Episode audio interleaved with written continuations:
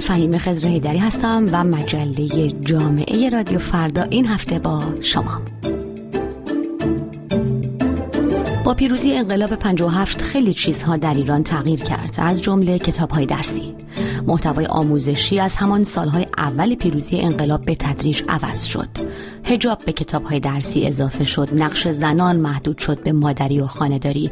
کم کم سخنان این و آن شخصیت سیاسی و مذهبی و در سالهای اخیر حتی نظامی جای برش های از گنجینه ادبیات کلاسیک و معاصر ایران را گرفت و رخدادها و روایت های تاریخی به نفع ایدولوژی مسلط و سمت و سوی سیاسی و مذهبی حکومت تغییر کرد.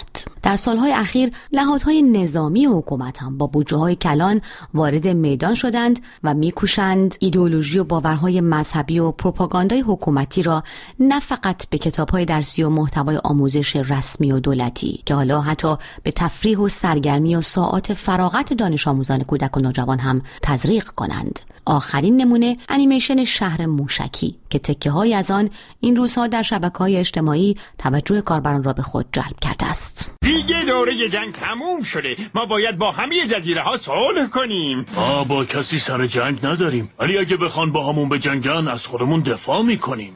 با اجازه آقا جون. من با آقای پیشکار پیشنهاد کردم. به جای جنگ جزیره ها گفتگوی جزیره ها شروع بشه. ما باید دوره میز بشینیم. اختلافات رو کنار بذاریم و با هم دیگه دوست باشیم.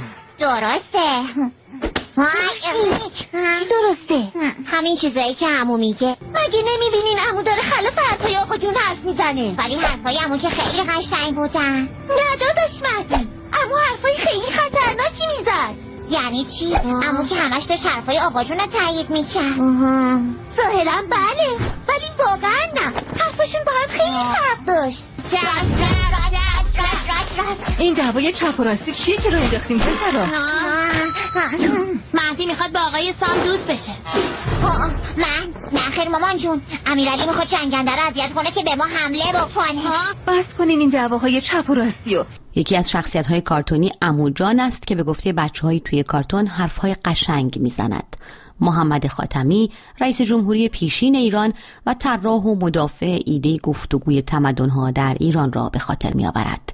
شخصیت دیگر آقاجون است که آیت الله خامنه ای را تداعی می کند. در دیالوگ های بچه های کارتونی این هم گنجانده شده که نباید مخالف حرف آقاجون چیزی گفت. این قرار است کارتون و سرگرمی بچه های ایران باشد چیزی که سعید پیوندی جامعه شناس آموزشی آن را چیزی جز شستشوی مغزی ارزیابی نمی کند ببینید به نظر من هر نوع استفاده ابزاری از آموزش به خصوص برای دوران اولیه جامعه پذیری کودکان و نوجوانان چیزی جز تباه کردن آموزش نیست. برای اینکه بچه ها در این دوران باید پیش از هر چیزی فکر کردن اندیشه انتقادی دارای نوعی در واقع دانش پایه‌ای برای داوری کردن و برای شناخت بهتر دنیا بشن و اگر ما بسته‌بندی های ایدئولوژیکی رو بهشون ارائه بدیم که پاسخ همه پرسش هایی که می‌تونه برای بچه ها به وجود بیاد در اون باشه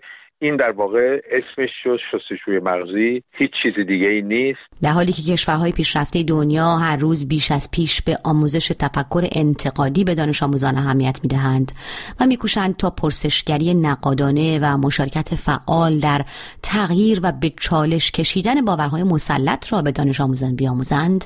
تلاش برای خوراندن محتواهای سیاسی و ایدولوژیک به بچه ها در ایران اقدامی است که آقای پیوندی آن را تربیت ربات ها می‌خواند. آموزش جایی نیست که در شما ربات هایی که این همدیگه هستن تولید بکنیم. آموزش جاییه که باید به بچه ها اجازه بده که تمام اون کار اساسی که یه انسان نیاز داره یعنی خوندن نوشتن فکر کردن سنجشگرانه فکر کردن پرسشگری یعنی همه همه اون چیزایی که یک بزرگسال احتیاج داره برای زندگی در این دنیا را بیاموزه و تبدیل بشه به در واقع به این شهروند آگاه و پرسشگر. و مهداد درویشپور جامعه شناس.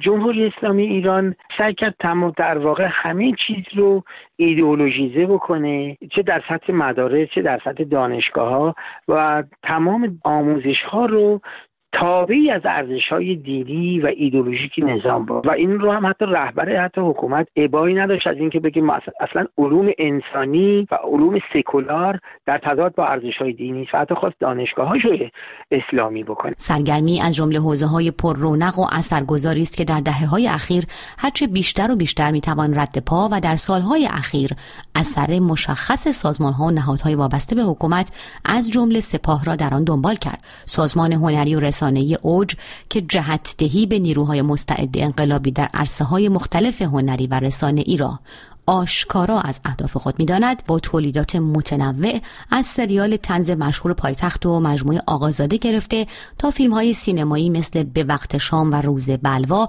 و انیمیشن های شهر موشکی و آرمن. از مهمترین بازوهای سپاه پاسداران انقلاب اسلامی برای پیشبرد اهداف سیاسی و نظامی در قالب هنر و محصولات فرهنگی است. سعید پیوندی جامعه شناس در حوزه آموزش. اینا میشه گفتش که بیرون از مدرسه هم می‌خوان به طور کامل در اختیار بگیرن. توسط یه نیرویی که برای این کار در واقع درست نشده. سپاه پاسداران اگر وظیفه در این کشور داره در ارتباط با مسائل دفاعی و اگر به همونها به پردازه شاید جامعه ما بسیار جامعه مطلوب تری از امروز باشه و اجازه بده که اون چیزایی که به امور تربیتی و آموزش بچه ها رو میشه رو متخصصین و کسانی انجام بدن که در یه دستشون اسلحه نیست بلکه فقط با فکر و با مغزشون می‌خوان به این جامعه کمک بکنن. آقای پیوندی همچنین از هرچه مستقیم تر شدن شیوه انتقال پیام های سیاسی و ایدولوژیک در سالهای اخیر می‌گوید. الان چند سالی که در کتاب های درسی و همینجور در ابزار دیگه تبلیغاتی حکومت از جمله در این ویدیوها این الغای ایدئولوژیک و این شستشوی مغزی به حالت مستقیم در اومده. یعنی در کتاب های درسی وقتی ما شاعران و نویسندگان سرشناس رو می‌ذاریم کنار به جاشون شهید حججی و آقای سلیمانی و افرادی که از نظر حکومت داره یه جایگاه خاصی هستن اونا رو میاریم تو کتاب های درسی.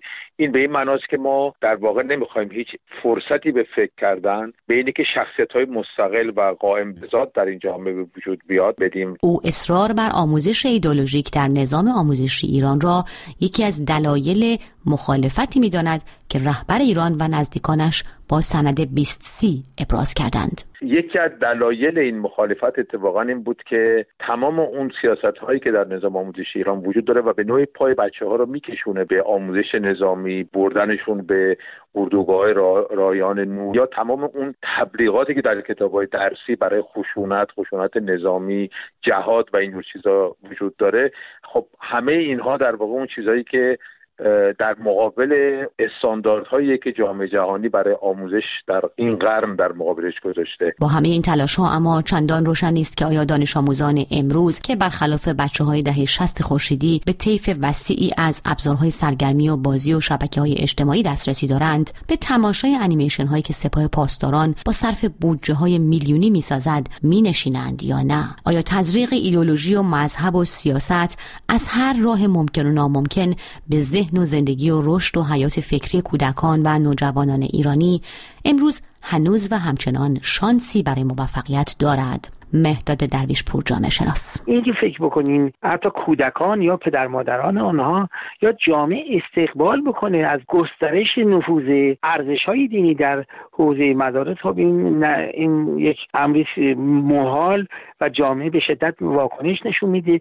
عدم استقبال از اسلامیزه کردن مدارس دانشگاه ها باعث شده که در واقع نوعی ورشکستگی این نوع برنامه ریزی سیاست گذاری در حوزه آموزش اوریان بشه در نتیجه حکومت و مسئولین کشوری تلاش می‌کنن که از راه های به قول خودشون جذابتر نوتر بروسر استفاده بکنن. فوتبال و سایر ورزش های پرمخاطب و البته پردرآمد بیلبورد های چند میلیاردی تبلیغات در سطح شهر سینما و تلویزیون و شبکه های خانگی نشر کتاب و مستندسازی و خلاصه هر جا که دست بگذارید سپاه پاسداران انقلاب اسلامی و سازمان های وابسته به آن فعالند. حالا هم انیمیشن های بظاهر سرگرم کننده اما در حقیقت آموزشی برای کودکان و نوجوانان و وارد کردن آنها به دنیای سیاست آنطور که حکومت می‌بیند و می‌خواهد حتی در سطح جدال های سیاسی دو جناح اصلاح طلب و اصولگرا.